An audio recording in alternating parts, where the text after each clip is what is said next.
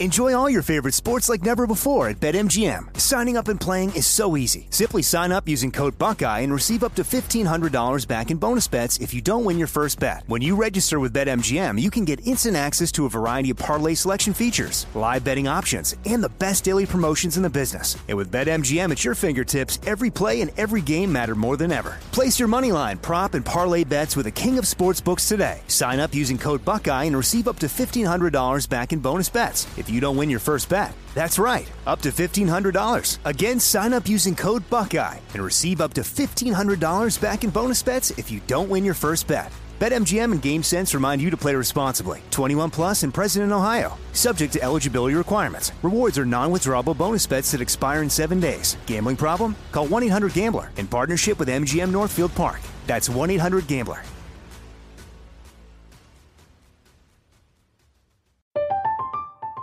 I'm Katya Adler, host of The Global Story. Over the last 25 years, I've covered conflicts in the Middle East, political and economic crises in Europe, drug cartels in Mexico. Now I'm covering the stories behind the news all over the world in conversation with those who break it. Join me Monday to Friday to find out what's happening, why, and what it all means. Follow The Global Story from the BBC wherever you listen to podcasts.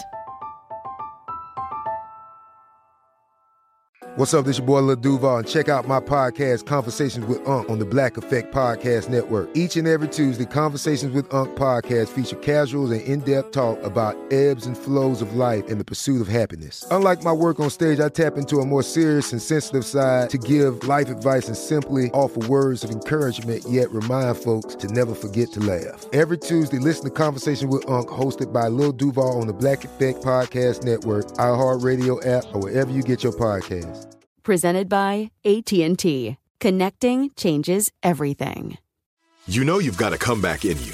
When you take the next step, you're going to make it count for your career, for your family, for your life. You can earn a degree you're proud of with Purdue Global. Purdue Global is backed by Purdue University, one of the nation's most respected and innovative public universities. This is your chance. This is your opportunity. This is your comeback. Purdue Global, Purdue's online university for working adults. Start your comeback today at purdueglobal.edu. Hey, this is Christina Quinn. I'm the host of Try This, the Washington Post's new series of audio courses. The idea behind Try This is to become better functioning humans without having to comb the internet for countless hours. In our first course, we learned how to sleep better. Now, we're going to learn how to make our friendships stronger. I'll offer expert tips that are doable, and I'll keep it short. So let's do this. Classes in session. Find Try This from the Washington Post wherever you listen.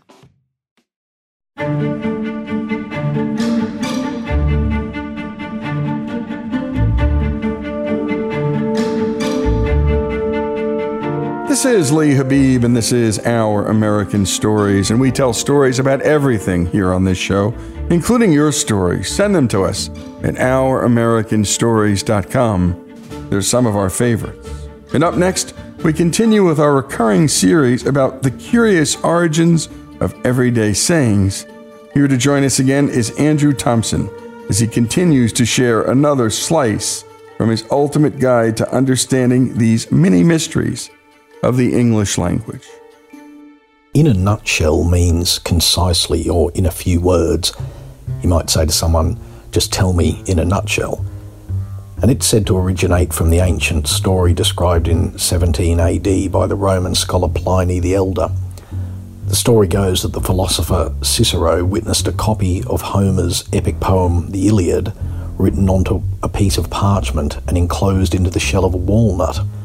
Obviously, this is impossible, but it is believed that important documents were folded and inserted into walnut shells and bound so that they were waterproof and could be taken long distances without damaging them. Shakespeare referred to the expression in his 1603 play Hamlet, and that immortalised the expression. In a shambles means a state of complete disorder or ruin, and it derives from the open air meat sellers of medieval times. The word shambles derives from the Old English word meaning footstool, which came from the Latin word meaning small bench. Most towns at that time in England had streets designated to a single type of vendor. There were streets for grocers, streets for bread sellers, butchers, who all offered their wares from street-side workbenches. These streets were known as shambles, but it was the butchers that became particularly associated with the term. As they were supplied directly by the slaughterhouses, the meat shambles were renowned for being a complete mess of blood and offcuts. By the 1400s, the word shambles had become synonymous with general mess and disorder. And the town of York in England to this day has a street called Shambles. In cold blood means deliberately and without emotion and is often related to murders. For example, he murdered the man in cold blood. It's an expression that dates from the early 18th century and began with the belief that a person's blood heated up when an act of great emotional passion was committed. This was based on the reddening of the face and the feeling of heat that a person experienced. It was thought that when one could carry out a violent crime without excitement or emotional involvement, the person was acting in cold blood. The term was first used in the English publication The Spectator in 1711. To say something is in the bag means a successful outcome is absolutely certain. And while there are different theories on the origins of the phrase, including those relating to baseball and hunting, the early days of the British Parliament is the likely birthplace. On the back of the Speaker's chair in Parliament hung a velvet bag, and all successful petitions that were brought before the House of Commons would be placed in that bag. Because it was known that all such petitions had been successful, they became known as in the bag. If you say to someone, I'm in the doghouse, it usually means you're disgraced and out of favour, usually said by a husband to a wife. And in the doghouse is a phrase that has literary origins. It derives from J.M. Barrie's 1904 book Peter Pan. Mr. Darling, the children's father in the book, is particularly unpleasant to Nana, the family dog. His children then fly off with Peter Pan, and as a self imposed punishment for his behaviour, he goes out to live in the doghouse until the children return from Neverland. Peter Pan was obviously a very popular book, and as a result, the expression quickly came into widespread usage.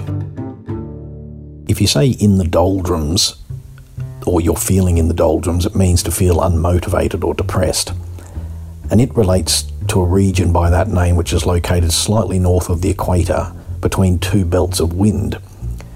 Sailors used the term because winds there met and neutralised each other, which resulted in ships becoming stranded and sitting around idly, virtually unable to sail. Many assume that the expression comes from the name of the region, but it's actually that the region came to be named because of its nature. Doldrum comes from the Old English word dol, meaning dull, and that led on to the word doldrum, and the phrase was then used in the figurative sense by the early 19th century. In the groove is an expression which means to function perfectly or with little effort, and it stems from the early vinyl record days. Records are made with a number of grooves cut into the material where the music is recorded.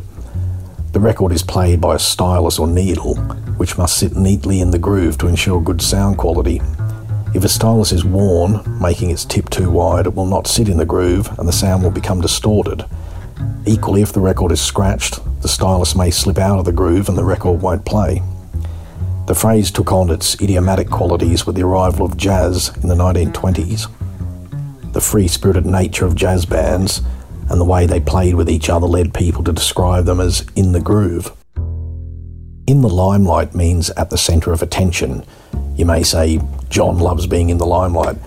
And this is one of the very first phrases I ever learnt. It has its origins in the theatre.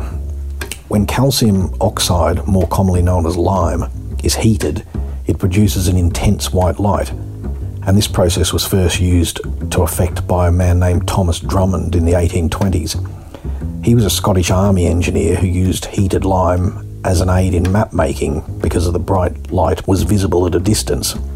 The technique was then adopted in theatres to illuminate the stage and was first used in Covent Garden in London in 1837. The actors who were the centre of attention on the stage were said to be standing in the limelight, and that saying now applies to anyone who's the focus of attention. If you say something is in the offing, you mean it is likely to happen soon or is imminent. And it's a nautical expression originating in the early 1600s that came into widespread usage by the late 1700s. The offing is that part of the sea that is visible from or off the shore, the area between the shore and the horizon. In other words, a ship that was in the offing was within sight. And a special thanks to Greg Hengler for the production on the piece, and a special thanks to Andrew Thompson, Hair of the Dog to Paint the Town Red, the curious origins of everyday sayings and fun phrases. Go to Amazon.com or any of the usual suspects. The story of the English language, or at least its curious sayings and phrases, here on Our American Stories.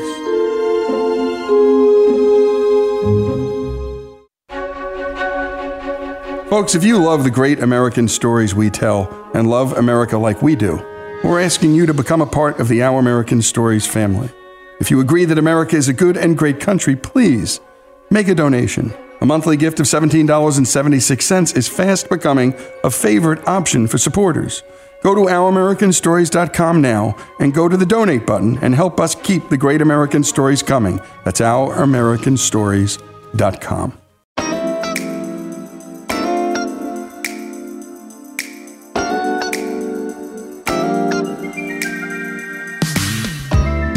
And we're back with Our American Stories. And up next, a story about an art museum in Somerville, Massachusetts.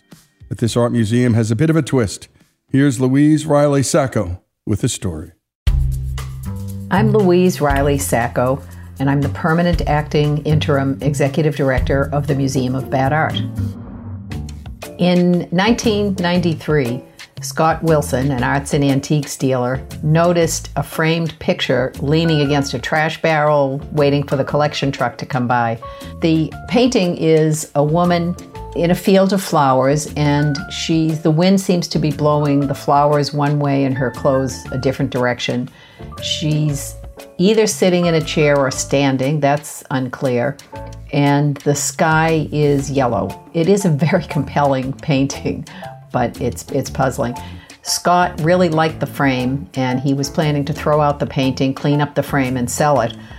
But his friends, Jerry Reilly and Marie Jackson, told him, You can't throw that out. It's so bad, it's good. And they hung it in their house. And that, that was the start of this whole thing. After that, Scott and other friends kept an eye out for really bad paintings in thrift stores, yard sales, things like that and this collection kind of took on a life of its own.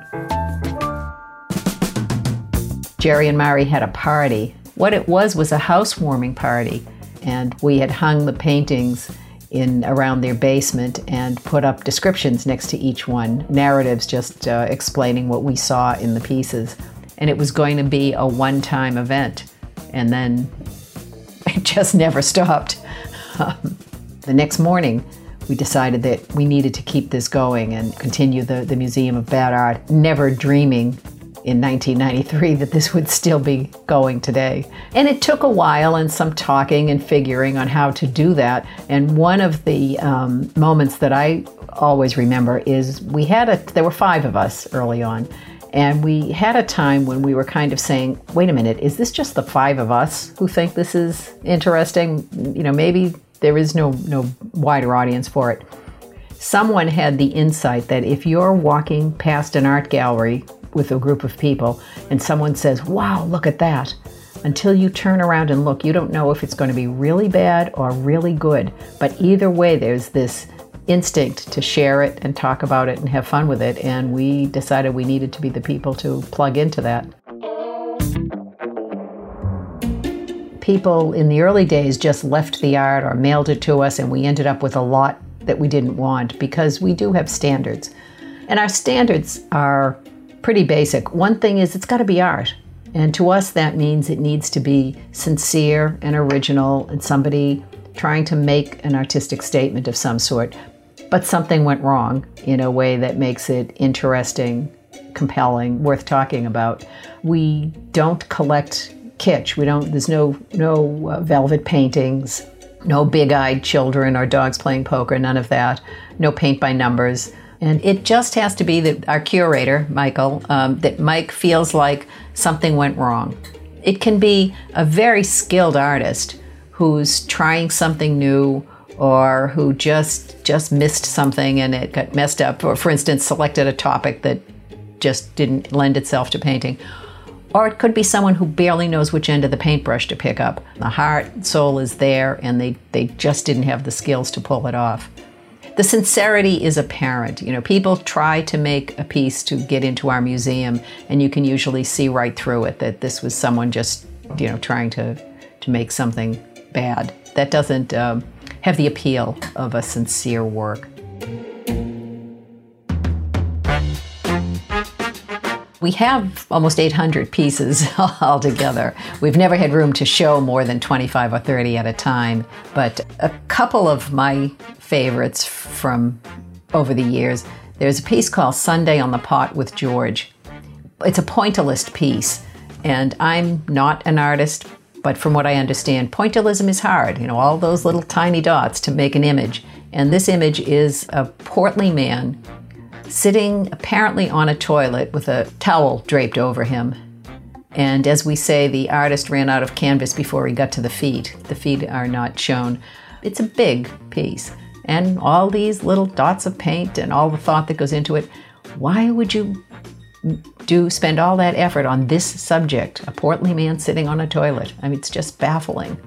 Um, so I, I love that that one for that reason. Another one I'm very fond of is called Sensitive to small yellow piece and heavy black letters say sensitive, going in different directions, but it's this big sort of insensitive, sensitive. And there's a little cartoon with stick figures that a man is offering his heart to a woman, and she takes it and throws it on the ground and stomps on it.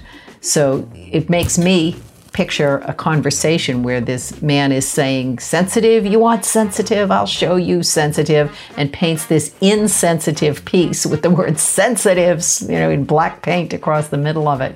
So, the, I mean, and on that piece, it, one of the things that makes it so appealing is there's so much emotion in this. It will never be shown in a fine art, traditional art museum, but the heart and soul really shows through. We can relate to it you can't imagine yourself, most of us can't imagine ourselves doing uh, even a Banksy piece, never mind a, a Raphael or a, you know, a Picasso. But we can imagine ourselves making these attempts and having something go wrong, and that's fun. It's also fun to look at a piece and really think about what's wrong with it. What is going on in this painting? And it raises the same questions that fine art raises. You know, why was this created? What was in the artist's mind? What alternatives might they have used? The parallels to fine art are, are immense. I grew up in Boston, uh, less than a mile from the Museum of Fine Arts. And on rainy days, we would go hang out there. So from the time I was 10 years old, I was around a lot of, you know, very famous, wonderful art. And some of the same responses I have to things in the Museum of Fine Arts, I have to things in the Museum of Bad Art. But we never have called a museum on it and said, you know, this is really not that good. It's, it's up to the curators of each museum to decide on their own. But the idea that we have to decide that this is bad and this is good is maybe not useful. You know, am I enjoying looking at this? And does it make me happy or make me think? Or, well, then don't worry about what the label is. I mean, I, I laugh a little bit at the, um, the popularity of Thomas Kinkade and his paintings of light, but there are people who think they're wonderful. And there's no reason that I want to stop them from thinking that. You know, if, if you think that, that that's wonderful, then enjoy it, share it, you know, tell your friends about it who gets to say what's good and what's bad. It's unclear who or why in some cases. One of the values that we have brought, I think, to some audiences is that when people come into the Museum of Bad Art, they feel perfectly free to disagree with us. And that's fine, but they ought to be doing that everywhere. You know, traditional museums often intimidate people how dare you disagree with what the Metropolitan Museum of Art thinks belongs on the wall? It's hard to do. But we, you know, with us you can you can disagree. We've had fun. That's huge. We've had a lot of fun. And we've we've learned that a lot of the ideas about art that we've had are universal. We have followers all over the world. We've learned that artists are not, as we feared at the start, worried about having their piece in a museum of bad art because they artists want someone to see their work. They want they want attention, and um, we've learned that sometimes a, a, fairly ridiculous idea can have legs and can uh, continue and grow. And a special thanks to Monty for the production on that piece and for the storytelling, and a special thanks to Madison for her work on the interview. And thanks to Louise Reilly Sacco. And you can reach Louise and the Museum of Bad Art at museumofbadart.org to find out more about the museum. By the way, if you're trying to get in, don't try and deliberately make it into the Museum of Bad Art. They'll figure you out. It's just got to be art that had a good intention, but something went wrong. By the way, I love the logo on the Museum of Bad Art's website. It says, Art Too Bad to Be Ignored. The story of the Museum of Bad Art here on Our American Stories.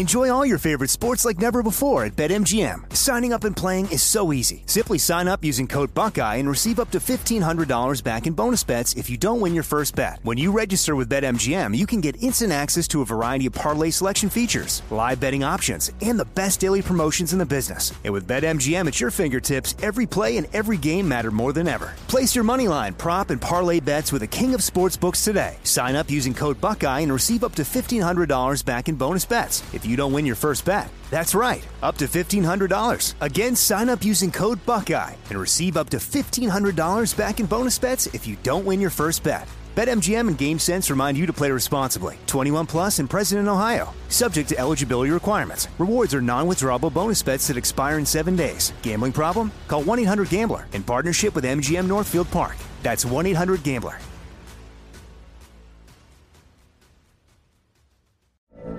From BBC Radio 4, Britain's biggest paranormal podcast is going on a road trip.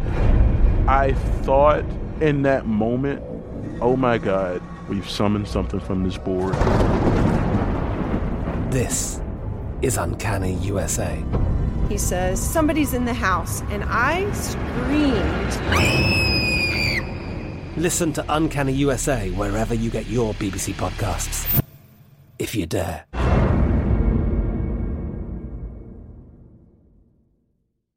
This is it. Your moment. This is your time to make your comeback with Purdue Global. When you come back with a Purdue Global degree, you create opportunity for yourself, your family, and your future. It's a degree you can be proud of, a degree that employers will trust and respect. Purdue Global offers working adults like you over 175 flexible degree programs to meet your specific career goals. These include associate, bachelor's, master's, and doctoral degrees and certificates. Purdue Global degree programs range from nursing to business to communication and more. Whatever your interest, we have the degree that will move you forward.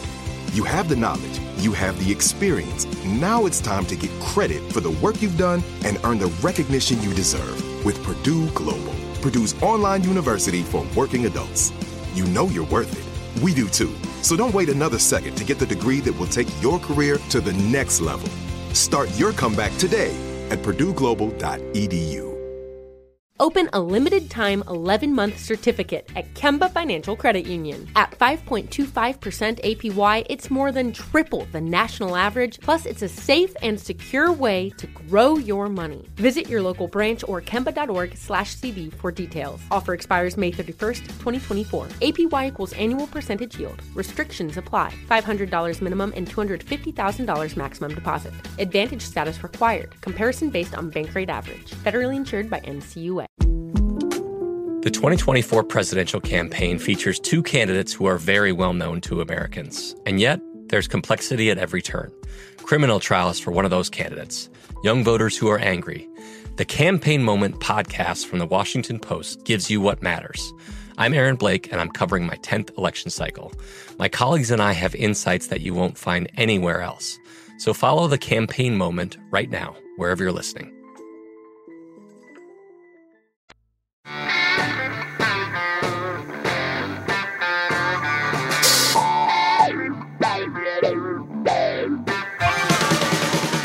This is Our American Stories, and now it's time for another story from one of the Smith twins.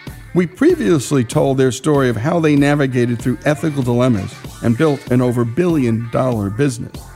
Here's Sean talking about what he thought about wealth, money, and success when he was young. I'm a little embarrassed to say that, you know, I think it's very easy for people at that age to keep score by economic ways. And so when I was that age, goals all, all centered around economics, you know, because it was just an easy measurement. You know, score a basket, you get two points. You know, score a goal, you get a point. You know, so if you are successful in business, you measure it by an economic gain. So I didn't set out, you know, in high school or in college to say, hey, you know, I want to try to make other people successful or, you know, I want to try to help a group of needy people in their pursuit of their passion or activity. It was really it was self self focused. It was it was it was how can I measure success? I can measure it economically, and where did I want to be on the economic spectrum? And so I knew what those goals were, and I knew that that was probably not going to get me there by working for somebody else to be totally candid with you, it was a very self focused, very monetary focused number. And so I knew that for me to get to a certain goal by 30, I had to work for myself. And that goal was to be a millionaire, as defined as having a million dollars in a bank account. So not soft, you know, like I wanted to be a millionaire by age 30. And I knew that it would be hard if I just tried to save to get to a million by age 30 because with taxes and all that, that would mean I'd have to make millions after taxes. So I knew that I wanted to be an entrepreneur. And I knew that the way to get to, to, to be a millionaire by age 30 would be is to set out and do something on my own. And, you know, fortunately, we blew through our numbers. And then, so you reset. You just reset the number. And I, I had someone speak to a group of executives at one point, and it was it was a really interesting eye opener for me. And, and the person was speaking about scorekeeping. And there's, you know, I'm a big believer there's three types of people. There's people that live in the future, there's people that live in the now, and there's people that live in the past. And so the people that live in the past view their best days as something that happened in history. So they were the high school star quarterback, or they were the, the, the superstar in college, or the most popular in college. But whatever they were the, you know, the best at, they believe that's what defines them and that that has passed them by. Then you have people that are in the now and they just really are in the moment.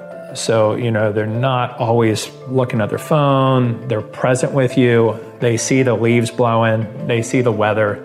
They're very, very aware of not only themselves, but their surroundings. And there's people in the future. And those people are always looking forward to something that's going to happen. And so when you look at these three people, these three types of people, I'm a big believer that the people that are in the now are people that are very happy because they're present. The people in the past, I don't want to say they're miserable, but they are the least happy because they view their history as, as being their most defining moment or their most promising moments.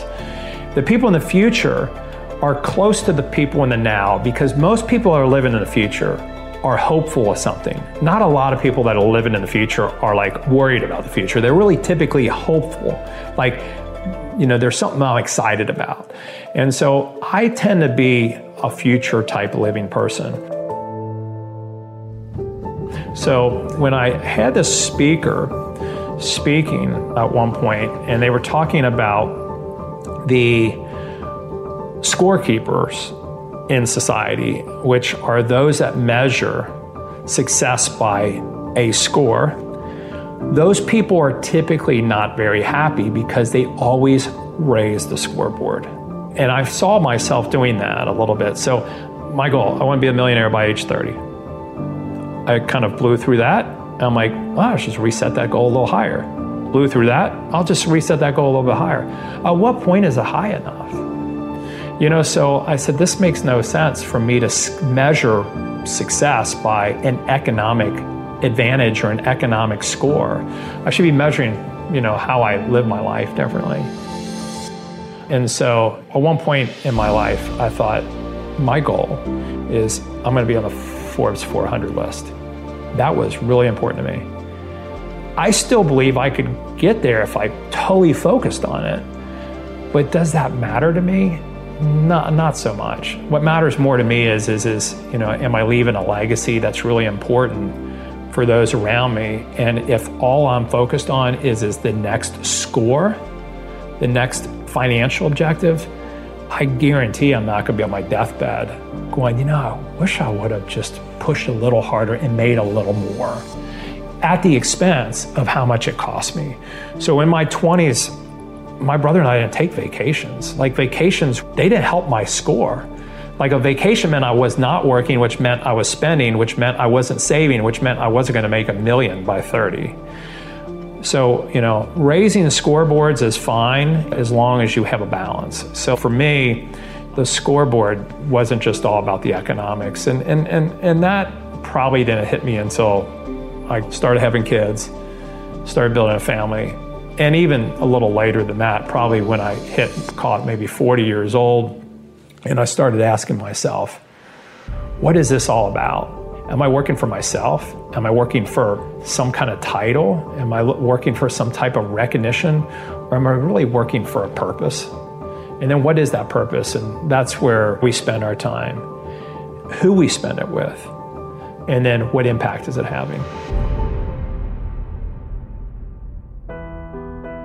Our legacy is not what I die with. My legacy is how are my kids going to behave as good citizens with a purpose.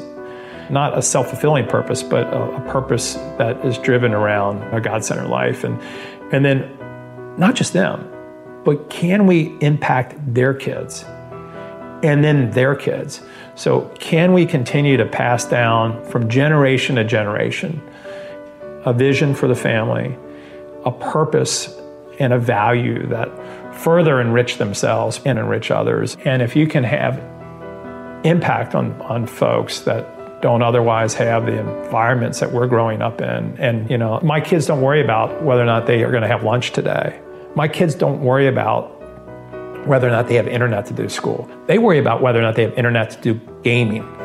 You know, that's a totally different environment. So when I hear that, you're worried about the speed of your internet so you can stream, you know, as fast as you can on a game. And other kids are trying to figure out where they're going to go to bed at night or if they're going to have web communication so they can deal with online schooling. I want our kids to keep those things in perspective.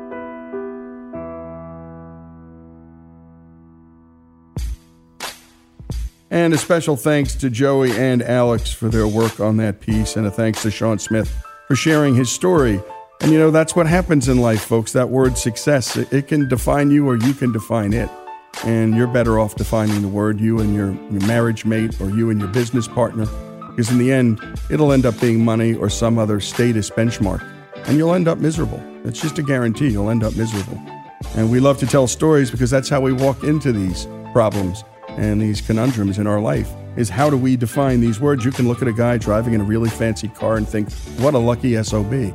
But he may be just wanting to drive that car straight off a bridge. And by the way, the brothers do their charitable work and investing together and have formed a group to do that called Castellan. They're interested in working with families as well, other families. And you can check them out at castellangroup.com. C A S T E L L A N group.com. Sean Smith's story, a story about success and its meaning, here on Our American Stories.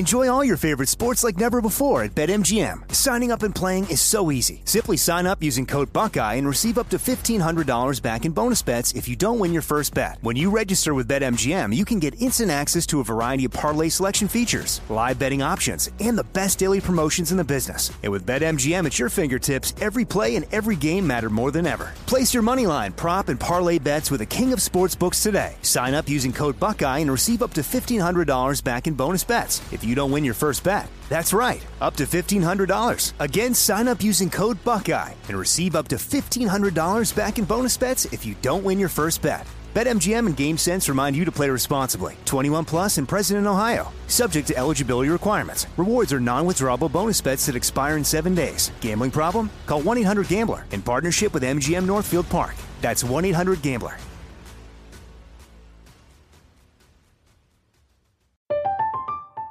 I'm Katya Adler, host of The Global Story. Over the last 25 years, I've covered conflicts in the Middle East, political and economic crises in Europe, drug cartels in Mexico. Now I'm covering the stories behind the news all over the world in conversation with those who break it. Join me Monday to Friday to find out what's happening, why, and what it all means. Follow the global story from the BBC wherever you listen to podcasts. This is it. Your moment. This is your time to make your comeback with Purdue Global. When you come back with a Purdue Global degree, you create opportunity for yourself, your family, and your future. It's a degree you can be proud of, a degree that employers will trust and respect. Purdue Global offers working adults like you over 175 flexible degree programs to meet your specific career goals. These include associate, bachelor's, master's, and doctoral degrees and certificates. Purdue Global degree programs range from nursing to business to communication and more. Whatever your interest, we have the degree that will move you forward. You have the knowledge, you have the experience. Now it's time to get credit for the work you've done and earn the recognition you deserve with Purdue Global, Purdue's online university for working adults. You know you're worth it. We do too. So don't wait another second to get the degree that will take your career to the next level. Start your comeback today at purdueglobal.edu. Open a limited time 11 month certificate at Kemba Financial Credit Union. At 5.25% APY, it's more than triple the national average, plus, it's a safe and secure way to grow your money. Visit your local branch or kemba.org slash CD for details. Offer expires May 31st, 2024. APY equals annual percentage yield. Restrictions apply. $500 minimum and $250,000 maximum deposit. Advantage status required. Comparison based on bank rate average. Federally insured by NCUA. The best conversations I have with my colleagues are the ones that happen when no one is looking, when we're not 100% sure yet what to write. Hopefully, having conversations like this can help you figure out your own point of view. That's kind of our job as Washington Post opinions columnists. I'm Charles Lane, Deputy Opinion Editor. And I'm Amanda Ripley, a contributing columnist. We're going to bring you into these conversations on a new podcast called Impromptu. Follow Impromptu now, wherever you listen.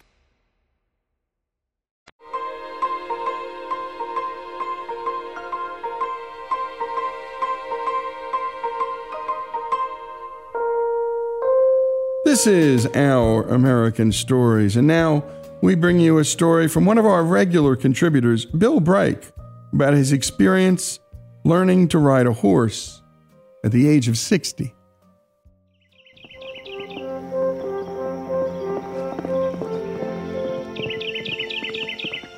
Some months ago, I went to see someone about a horse.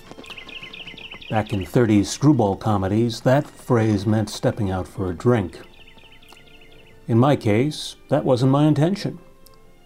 I'd never ridden in my life. I'd been moved by two things. First, by a personal loss. Now, as in the past, grief overcame my loathing of change. Second, a concern that I'd spent my life writing about other people's lives rather than living my own. That may be untrue, as I've had a few adventures, but the worry preyed on me. I knew I was comfortable with domestic animals despite the barrier of language. I knew other ways in which I could communicate my respect and affection for a thinking creature with whom I could not speak. Another was a long time fascination with obsolescent technologies sailing ships and steam locomotives, things that worked but had proven uneconomical against the internal combustion engine. I was intrigued by the notion that their operation and maintenance were becoming lost arts. And so, what of the horse, which had remained a commonplace of transportation into my father's youth some 80 years ago, which, for a cavalryman at the charge, meant delivering a living projectile 1,200 pounds of mass and 3 feet of steel charging at 30 miles per hour. Over 30 years ago, I'd been a staff officer in the Guard. I'd known a number of older men whose careers had begun in the pre armored cavalry. I remembered one retired colonel whom I'd met at a funeral when he stepped out of his cab in faultless dress blues, decorations, and saber, with riding boots, spurs, and pinks, breeches in a shade of khaki that looked almost pink in the sunlight, the last three being no longer in the uniform regulations. Some idiot asked him whether he'd been in the army. He brusquely replied, No, cavalry. In those days, this eccentricity of apparel was his privilege, as he had been trained to ride horses into battle, sword in hand, and the cavalry was a romantic memory in the army. He'd been an extra in the Errol Flynn version of The Charge of the Light Brigade. The colonel was not a sensitive man, and yet I was struck by his disgust, as became a cavalryman, of the studio's treatment of its horses, at least 25 of which had been frivolously killed in making the picture. These interests intersect in an early 2017. How do humans and horses work together? Could I deal with an animal five times my size? What was the physical experience of riding? Could I take a horse to a trot, a canter, a gallop? Could I take him over a fence? It was as much about my character, perhaps even the courage to get back in the saddle after being thrown. It was as much about knowledge of myself as of the animal. So I went to Stoddard, New Hampshire, where I met Julio. His stable is owned by a woman whose writings on equestrianism led me to think that she was inclined to an unsentimental yet affectionate relationship between horse and rider. This appealed to me. The basis of any relationship between horse and rider seemed to lay in grooming. Julio enjoyed having his hooves cleaned and being curry combed and then brushed with hard, medium, and soft brushes. I then went over his mane and tail with a steel brush. This took about 45 minutes, after which Julio nudged me with his muzzle and then kissed me on the right cheek. This was the first time I'd been kissed by a male five times my weight. It did not terrify me. The instructor guided me in saddling the horse, which is a time consuming and necessary process for the comfort and safety of horse and rider, and lent me a helmet. I was already in an old pair of chinos and rubber Wellington boots, which had enough of a heel to keep me safely in the stirrups. The helmet intrigued me. Having read and reflected on Marcus Aurelius's Meditations, I didn't particularly mind dying after taking a header. Whatever is intended for me thereafter is beyond my control, and the gods mean me no evil. But as a lover, husband, and gentleman, I would not want Mimi to have a drooling idiot on her hands for the next three decades. So, although the helmet was uncomfortably snug, I wore it. My instructor insisted that I place myself either to Julio's left or his right when fiddling with his hind hooves, hindquarters, or whatever. I thought of Copenhagen not the Danish city, but the Duke of Wellington's charger at Waterloo. After the day of battle, the Duke had dismounted, exhausted from some 20 hours in the saddle, riding from unit to unit throughout the day to observe, command, and inspire. He patted the horse on the rump. In the wild, the horse is a prey animal. He prefers to run, but he can defend himself. Think of this from Copenhagen's point of view. Yeah, lots of noisy stuff today. Okay. Bullets whizzing by. Okay. A cannonball flies over my neck and takes off the arm of the nice guy to my left. Okay. The general to my right losing his leg to another cannonball. Okay. Long day, lots of stress. Okay. For Copenhagen, it had all been okay. All horses like to work, it's, it's their karma.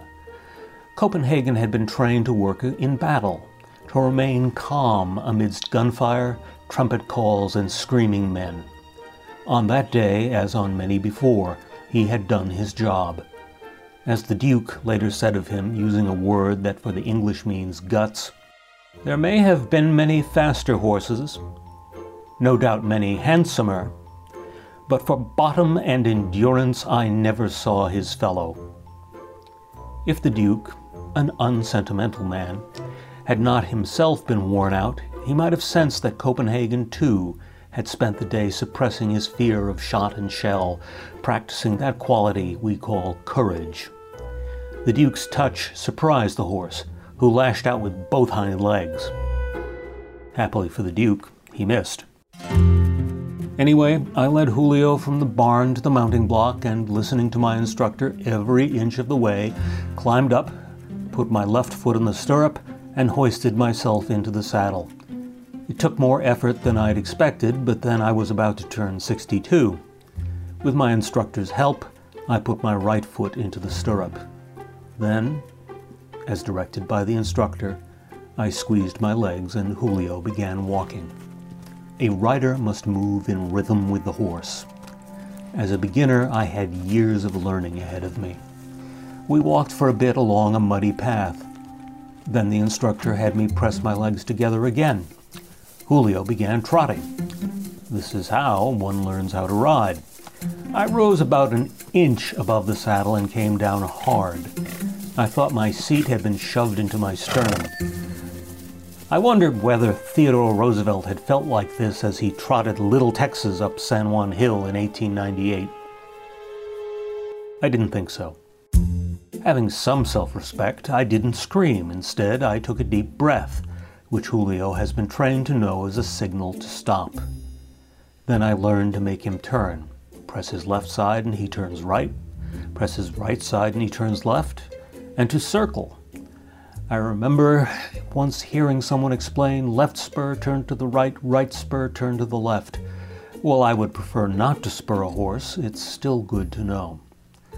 All horses will test you to see whether you're ready to take command.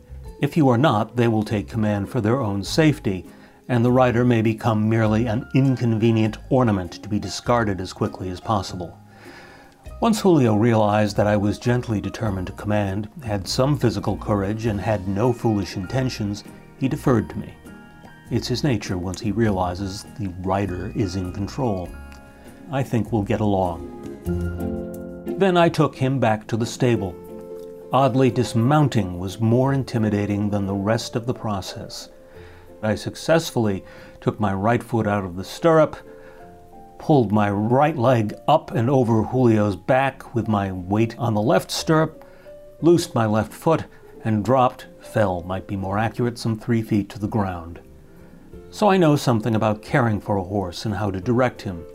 I know how much I have to learn before I can understand what a rider needs to know. I know enough to know my ignorance, which is always good. Someday, I may even be a horseman. And what a delightful story by Bill Bryken. What a daring thing to do in your early 60s. We fall harder when we're older, and you're going to fall. That's just what's going to happen if you ride a horse. It was as much about knowledge of self, the knowledge of the animal, Bill said, and that is true. That is the big part of that game is commanding the horse and doing it without speaking. Bill Bryk's daring new hobby, riding horses. A beautiful story. Bill Bryk's story here on Our American Stories. From BBC Radio 4, Britain's biggest paranormal podcast is going on a road trip.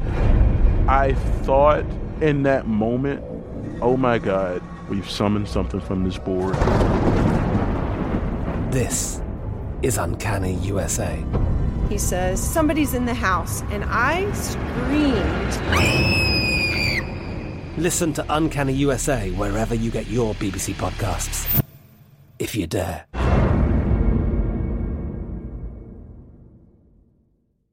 Open a limited time 11 month certificate at Kemba Financial Credit Union. At 5.25% APY, it's more than triple the national average, plus, it's a safe and secure way to grow your money. Visit your local branch or kemba.org slash CD for details. Offer expires May 31st, 2024. APY equals annual percentage yield. Restrictions apply. $500 minimum and $250,000 maximum deposit. Advantage status required. Comparison based on bank rate average. Federally insured by NCUA. Xumo Play is your destination for endless entertainment. With a diverse lineup of 350 plus live channels, movies, and full TV series, you'll easily find something to watch right away. And the best part? It's all free. Love music? Get lost in the 90s with iHeart 90s, dance away with hip hop beats, and more on the iHeartRadio music channels. No logins, no signups, no accounts, no hassle. So what are you waiting for? Start streaming at play.xumo.com or download from the app and Google Play stores today. All you can stream with Xumo Play.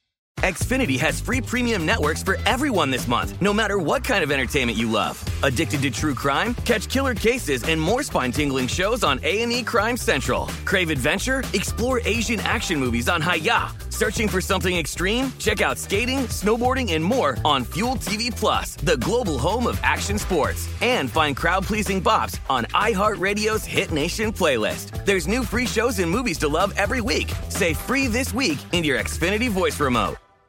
This is Malcolm Gladwell from Revisionist History. eBay Motors is here for the ride. With some elbow grease, fresh installs, and a whole lot of love, you transformed 100,000 miles and a body full of rust into a drive that's all your own. Brake kits, LED headlights, whatever you need, eBay Motors has it. And with eBay Guaranteed Fit, it's guaranteed to fit your ride the first time, every time, or your money back. Plus, at these prices, you're burning rubber, not cash. Keep your ride or die alive at ebaymotors.com. Eligible items only, exclusions apply.